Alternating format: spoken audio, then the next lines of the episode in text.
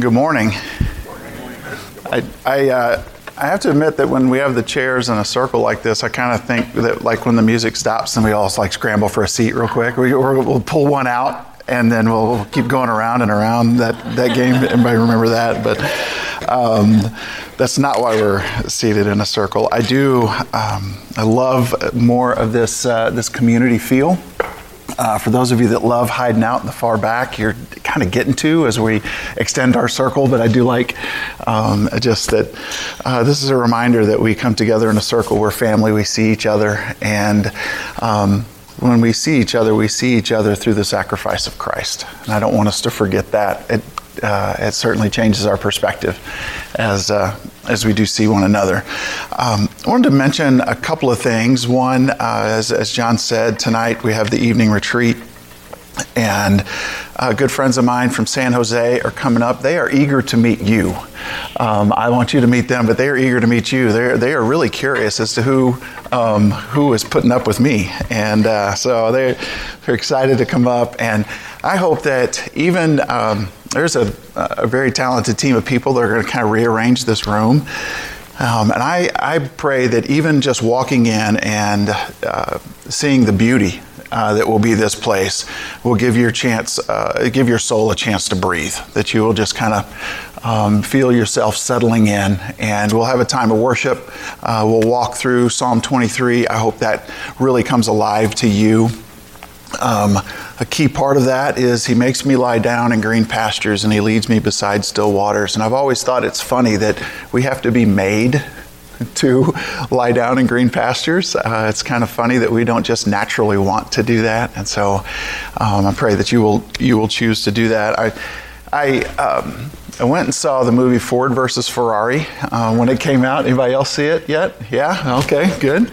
Um, loved it. It's uh, based on a true story. Um, Back in the 60s, uh, Ford wanted to overcome the Italian dominance of the 24 hour race of Le Mans.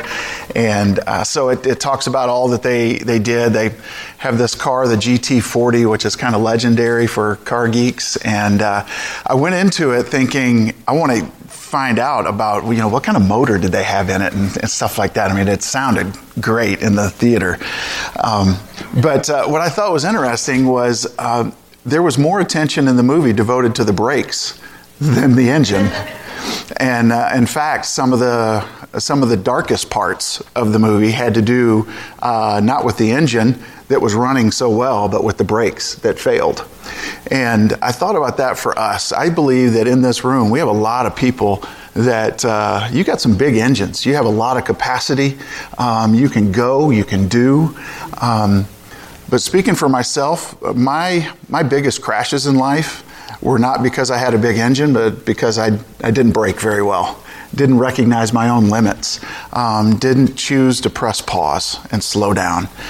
So for tonight, can I just say I'm looking forward to hitting the brakes a little bit?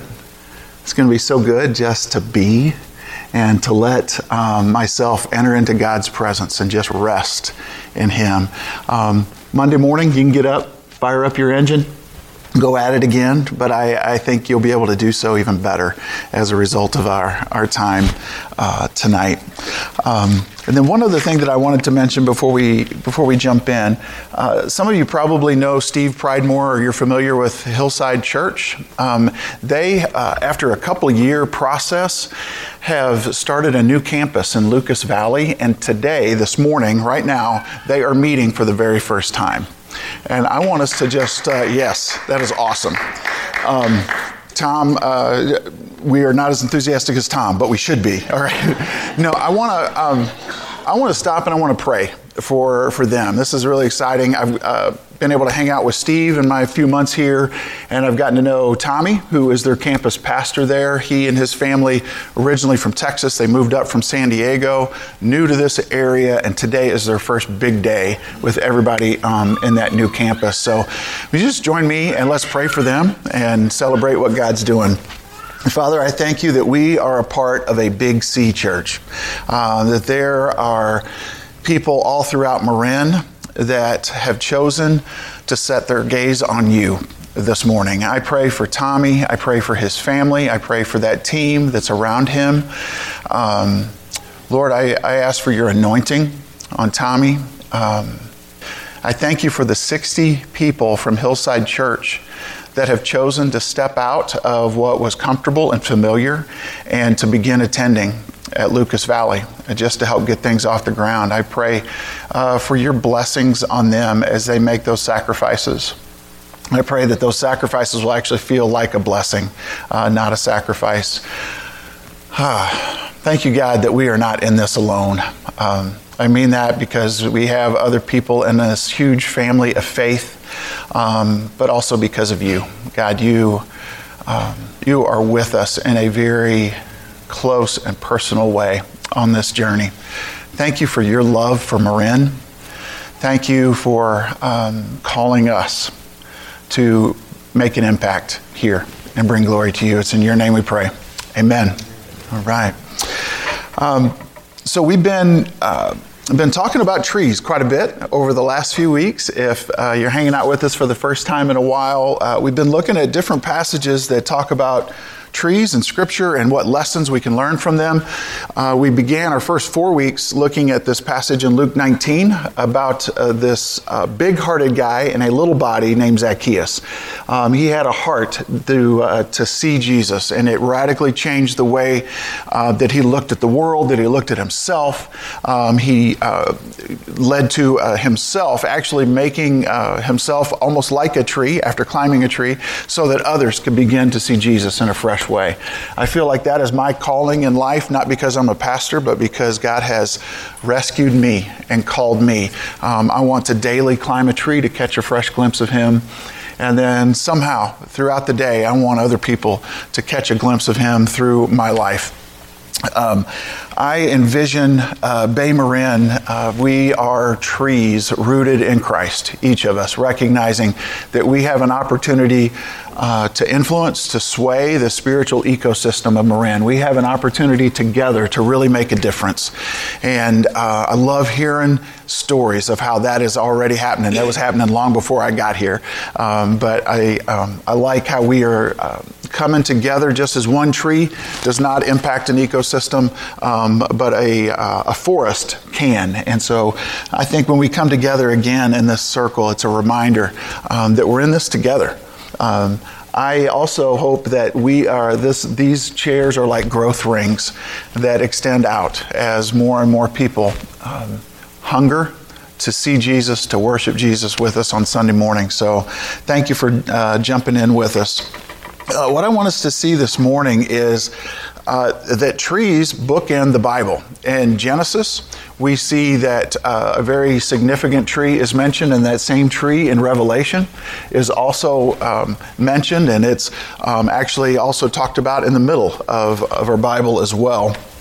Uh, if you want to use the, the Pew Bible there, Genesis 2 is where we're going to um, where we're going to hang out for a little bit this morning, and we're going to look at two trees in particular um, I'm really excited to share some of this because I feel like I've been learning so much in this process. And so, uh, thank you for letting me share. Not that you had any uh, any choice in the matter actually this morning, but uh, I'm I'm excited to share with you what I, I believe is God is uh, uh, showing me.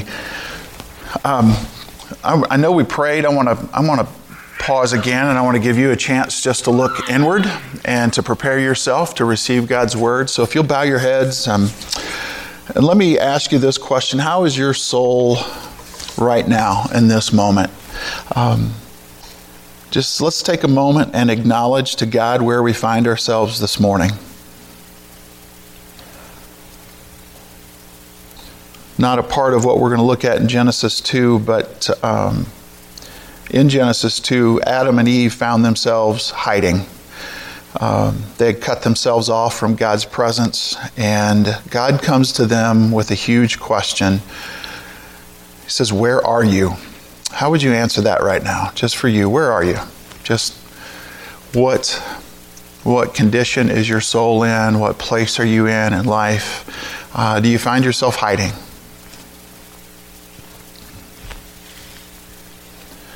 You don't have to make excuses for it or promise to improve on it. But just agree with God about how you're doing here and now. And then this is probably the toughest part. Let, let God love you right there as you are. Not as you think you should be, not as you think God thinks you should be. Just let God call you his beloved. His love for you. Unconditional. Open to receiving that.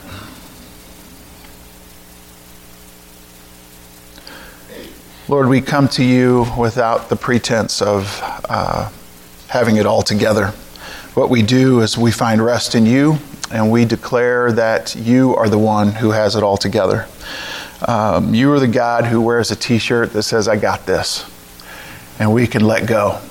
We can trust you. This is such a safe place, and we thank you.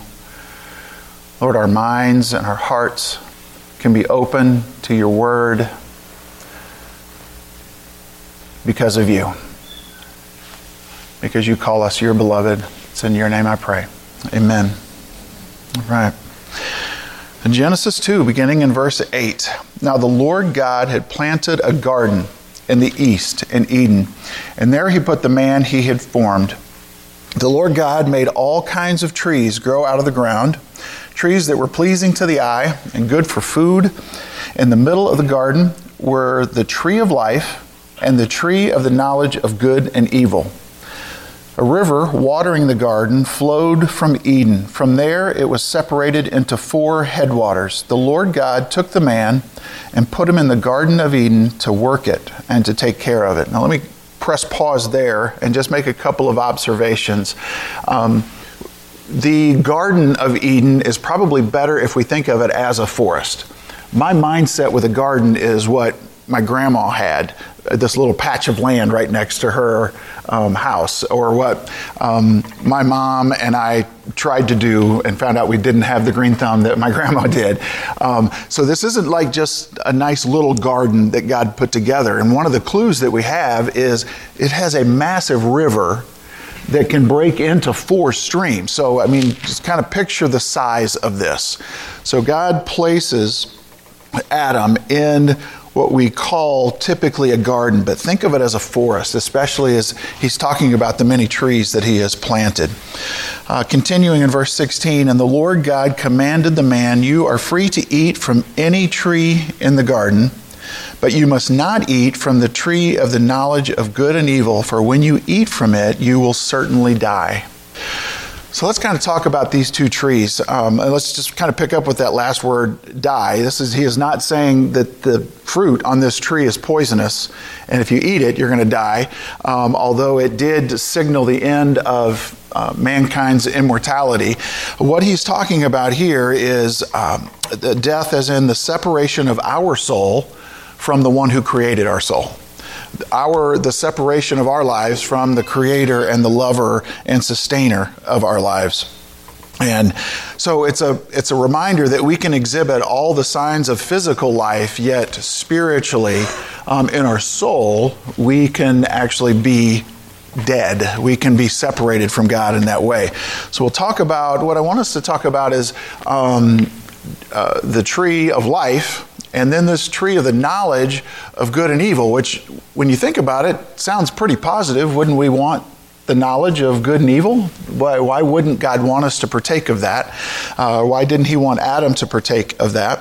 And so, um, so let's take a moment and we'll start off with the tree of life. Um, this word for life is so much more than just um, air in your lungs. It's it's more than just um, uh, you know, I've, I've uh, my ticker is working. I'm alive. It is a, there is um, a true animation of your soul. You are fully alive. Uh, this word for life, actually, in the Hebrew, paints a really beautiful picture. Um, it is associated with um, like if you associated this word life with vegetation, it would mean that it's very green. Um, it is growing.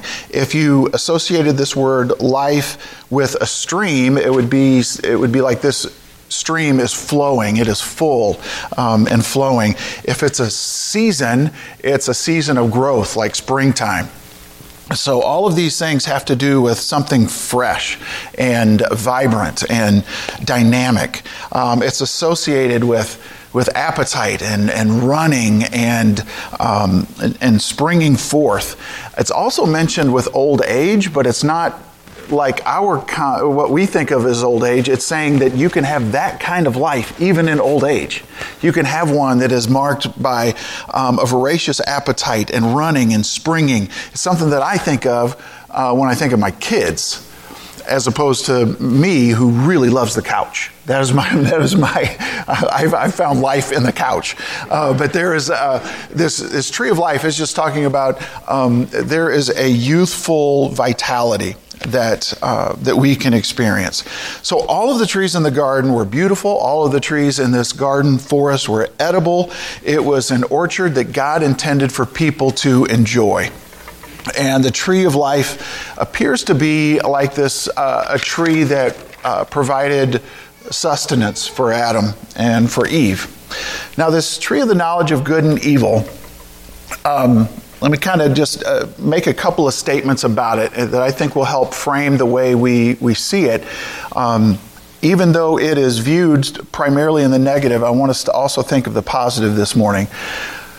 Um, the knowledge of good and evil probably refers to the human ability to decide for ourselves what is best and what is not. Now, when we think of um, this knowledge of good and evil, um, can we agree that even though we can know what is good and life giving and we can know what is not life giving, we don't always do what we know is best? Okay? Maybe the, it's probably just the person next to you that does that, but you know, pray for them. Um, I, I wish I had um, a recording of all of the times that basically my kids have said, I don't know what is best for them. But they know what is best for them. Uh, and it's sometimes funny and sometimes terrifying to step back and let them experience what they think is good for them as they determine that um, and find out maybe that wasn't actually what was best. And so this this tree, this knowledge of good and evil, is referring to the human ability to decide for ourselves what is best for us and what is not.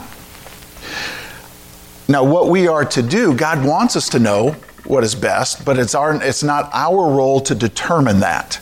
Um, it's, we don't get to determine that, God does. So God will give us, um, God will give us discernment as to what is good and life giving, or discernment as to what is, um, is evil, but we don't determine what is good and what is evil. Does that kind of make sense?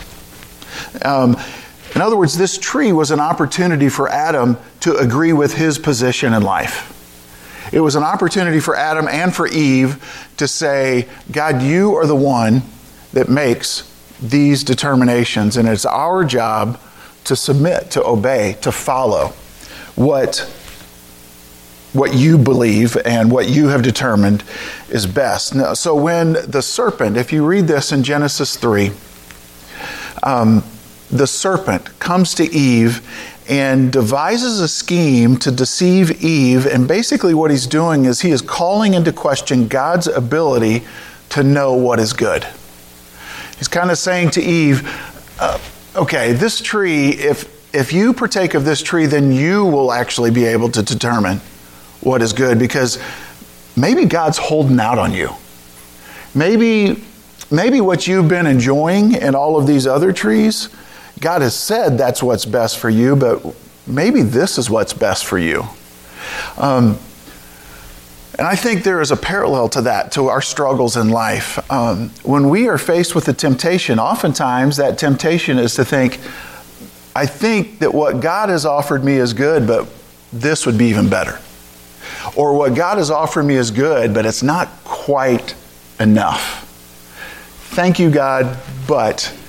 And we act in a way that we are determining what we think might be best for us.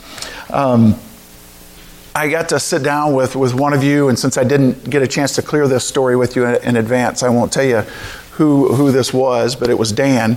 And uh, um, now I got, to, I got to hear his story earlier this week, and I was just so blessed by that. Um, and what he was telling me was there was a time in his life when he was he thought he was living the good life those were his words I, I thought I was living the good life. And then I met God and I found out really what good is. And it was, for those of you that know Dan, you know there's been a radical change in his life. Um, he went from determining himself what was good and find out to find out after life crashed and burned that God knew all along what was good, and He has uh, completely rearranged his life around what he knows that God says is good. Um, the biggest crashes in my life, yes, are when I didn't hit the brakes.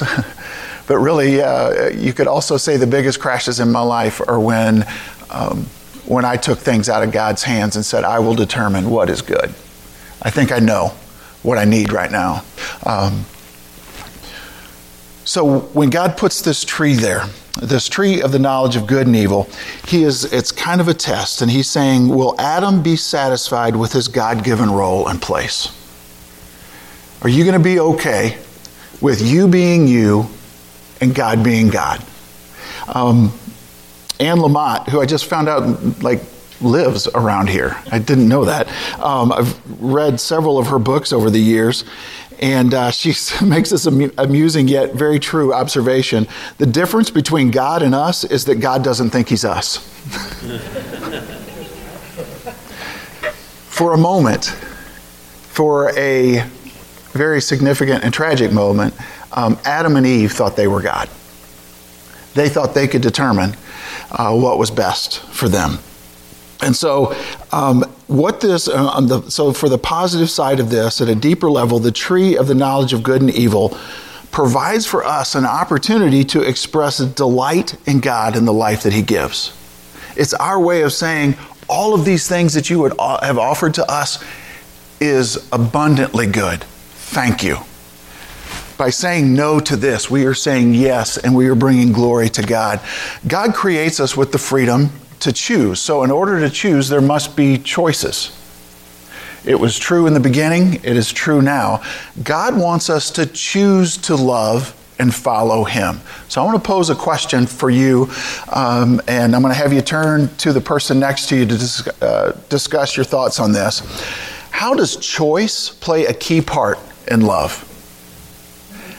And would it be love if you didn't have a choice? Okay? So turn to someone um, nearby and what are your thoughts on that? What are your thoughts on that? How does choice play a key part in love and would it be love if you didn't have a choice? Likewise.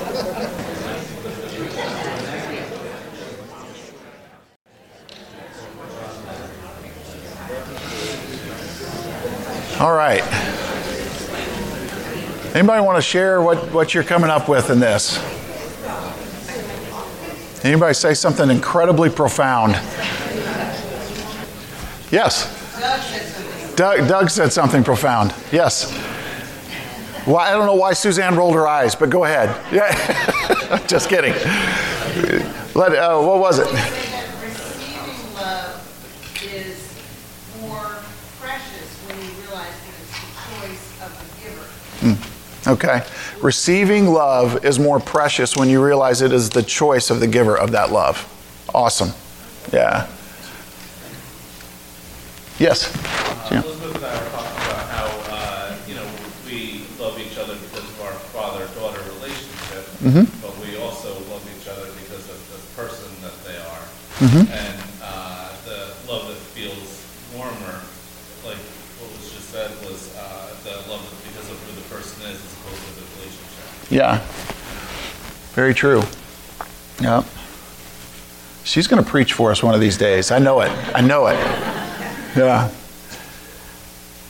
Yeah. I, I was just thinking that um, love for some people is involuntary, like loving my kids, loving my parents. It's, you know, Yeah. maybe it's not a choice, but that um, loving somebody who would not necessarily deserve, know, somebody who's done Ooh. something wrong to me, somebody who has, you know, s- somebody who would apparently not deserve my love, like that has almost more merit.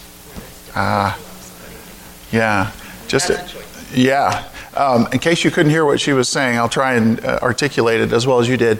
There's uh, there are some people that it, it's real natural for us. It's almost involuntary for us to love certain people, but there are those that. Uh, the extra grace required, I think sometimes we refer to them, to someone that maybe they've they've wronged us, but choosing to show love to them um, is a is almost a, how would you describe it? A more Has more merit. more merit. Yeah. Yeah, yeah. Um, when um, when I was thinking about how to propose to Beth, um, let me tell you one one idea that actually never crossed my mind, and if it had of, um, it would have certainly led to death. Um, um, Beth, I'd like you to marry me because I'm out of options. Wouldn't that be just horrible? Them. No, I didn't. I didn't. I did not use it. No. Um, even if you're out of options, please, I'll take you. But yeah, yeah. Um, God gives us options. God allows us to live in a world with options. And He's saying, Will you? I picture God down on one knee. But there's a lot of other options around. And it's a very vulnerable when you think of the power of God, do you recognize how vulnerable He makes Himself in that way? He kind of sets that power aside and says, I'm going to give you the option to choose. He could have put Adam in a headlock, made Adam do the right thing. He could have not planted the tree of the knowledge of good and evil, not given him any options other than to do what was right. He gives us an opportunity to really show love. And I think there is a merit to it that God feels when He knows there are other trees that might be very appealing to us in the midst of the life that we're going through. Um, we can look around at desires, uh, the things that we desire, and I believe that there is a, a seed of desire that God gives us that is good and pure, and it is who He created us to be. But we would be foolish in saying that's the only desire we have. We have unhealthy desires, um, but sometimes we have uh, a desire for good things. Um, and at the same time, those sometimes those good things are not made available to us. And so, even in those options, we have to ask ourselves um, if nothing on earth is satisfying me right now, what does that tell me? And one of the authors that I was reading was saying if nothing on earth is satisfying, then maybe you should look for things that are above earth to bring satisfaction. Um, I believe that God created us with desires that are so big that they can only be fulfilled in Him. So big that we will only find their ultimate fulfillment in a relationship with Him by choosing Him. At the core of every pleasure in life is God. And when we seek pleasure not, um, not in more of God, but more than God, that's when we find ourselves uh, in trouble. I'm going to say that again. Um, a desire for more of God, more of God's love, goodness, power, truth. These are great desires. We want more of. But when we want more than God's love, more than God's power, more than the things that God offers, this is, this is where God's saying, I, I don't want you to take a bite of that because that's going to lead to separation. I want you to choose love. And what God gives us is good. And I, I think that is a.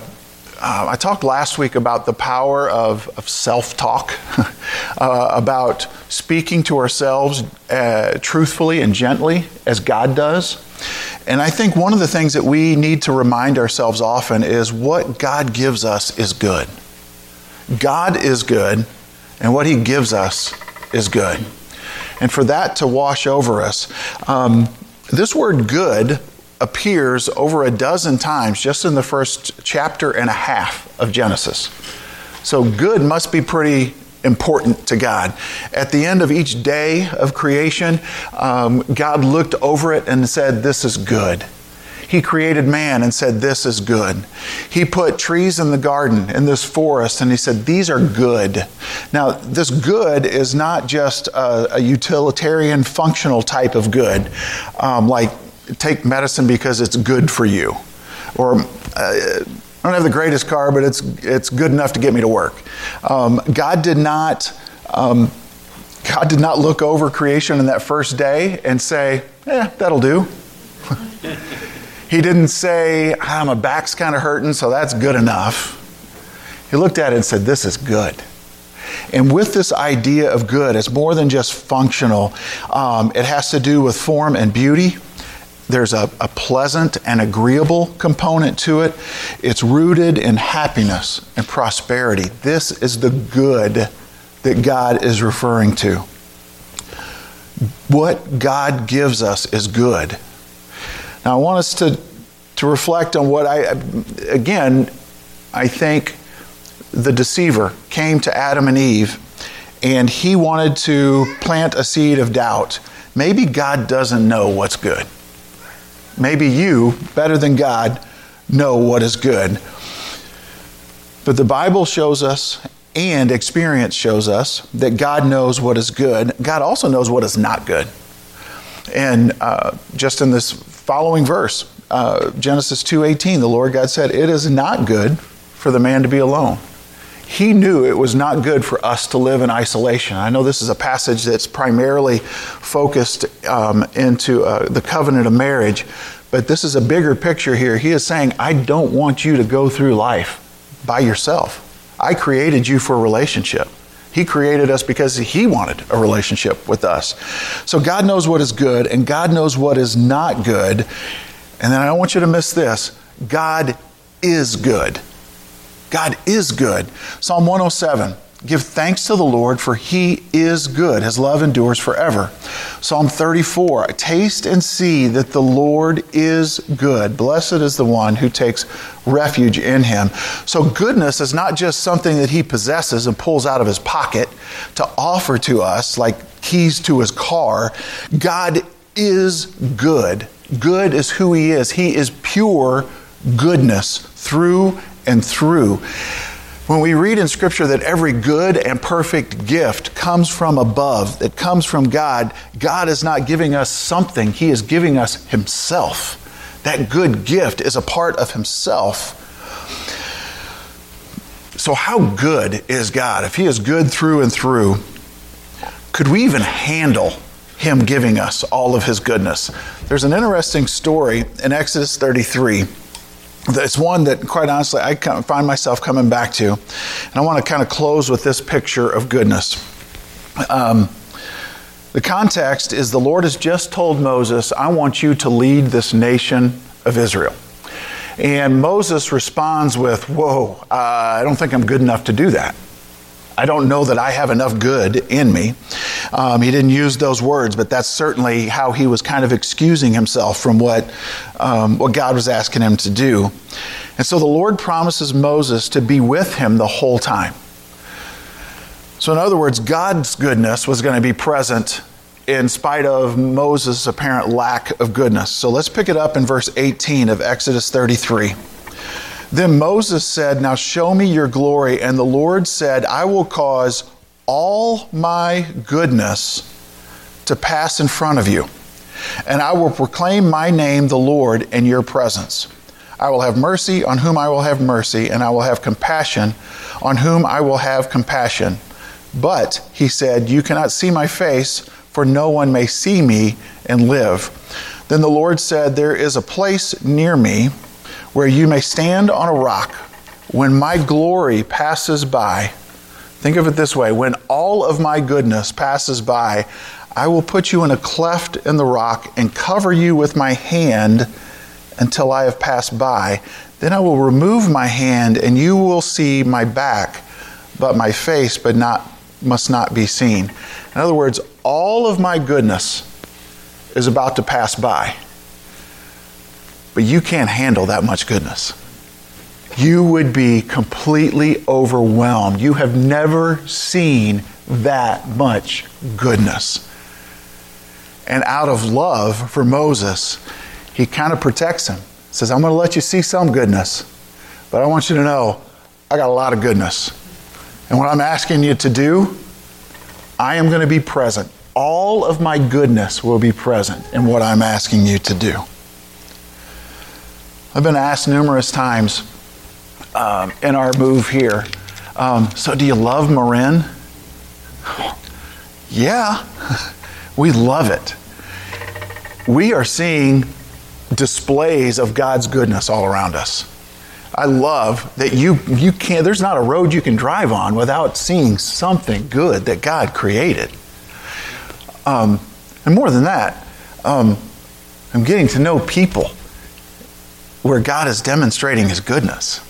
I see portions of God's goodness being lived out right here among us. Um, but even with all of the goodness, and there are times when I, have been on a hike or just been driving, and I got to really pay attention when I drive because I just kind of go, wow, I, I've never noticed that before. That is beautiful. And just this, this sense of awe and wonder of God's goodness is like a wave. And in that, I'm just seeing a tiny fraction of God's goodness. But there will come a day when I will see all of God's goodness. There will come a day when we have an opportunity to see beauty and goodness like we have never seen before, beyond what we could imagine. Revelation 22. He is describing, the, John is writing this letter. He's, he's a scribe for these words that God is giving him and he is describing what this eternity in God's presence is going to be like. And he says, Blessed are those who wash their robes. In other words, blessed are those who have allowed themselves to be washed by God's sacrificial blood. We are washed in his blood. We are made pure and clean because of his sacrifice. Blessed are those who wash their robes that they may have the right to, here it is again, the tree of life planted there for us, just as it was for Adam and Eve, and may go through the gates to this city. So we enter into the gates and we experience this tree of life, and we will see all of his goodness. And I believe that whatever posture we enter into heaven with will be instantly changed when we are in the presence of pure goodness.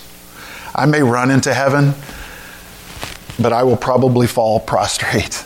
Maybe, I don't know, maybe I'll be crawling in and then jump up and then run. I don't know, but I have a feeling that that goodness is going to make a dramatic impact in my response. And there's another tree that we've mentioned uh, in previous weeks. And I believe that the tree of the knowledge of good and evil points to another tree that we can choose, and it was an even more beautiful tree. Isaiah talks about it. Um, it's a tree that he equates to the person of Christ in a prophetic way, pointing to the Messiah. In Isaiah 11, he says, A shoot will come up from the stump of Jesse. From his roots, a branch will bear fruit. And the Savior that he's talking about, Jesus, Yeshua, he redeems us from sin. He redeems us specifically from the sin of seeking satisfaction apart from God. And he did this when he bore our sins, as Peter wrote, he bore our sins in his body on the tree. We have a tree of life in Genesis. We will see this tree of life and experience God in his fullness and all of his goodness. And what we have in the middle of this beautiful word that God has given us in Scripture is it is because Jesus hung on a tree that we have an opportunity for this life. Communion. What we have before us in this cup and this bread is a powerful symbol of the goodness of Christ. I read earlier Psalm 34 8, and it says, Taste and see that God is good. Will you let yourself just uh, marinate on that verse as we prepare for communion. You are about to taste and see that God is good. Let that taste be a reminder to you as you begin now to reflect on God's goodness displayed in your life. I'm going to ask you to bow your heads. Those that are going to um, distribute the elements, you can make your way up here. Tom, you guys can get in place. With your heads bowed, can you think of just uh, how has God displayed at least a fraction of His goodness to you? You think of something just this weekend that's an example of His goodness. In your own way, how can you thank Jesus for His goodness, for His sacrifice? Word that. Open up your heart to Him. Heavenly Father, you are good. Your goodness is showered upon us, and we thank you. Thank you, Jesus, for the fact that you chose to show us love. Just as you invite us to choose to receive your love, you came to this earth and chose to offer your life in love for us. Thank you for that incredible display of goodness. May we taste and see of your goodness. It's in your name I pray. Amen. When you are ready, um, you can partake. Um, if you want to spend some more time reflecting on God's goodness, you can do that. Um, and then we'll wrap up with, with the song in just a moment.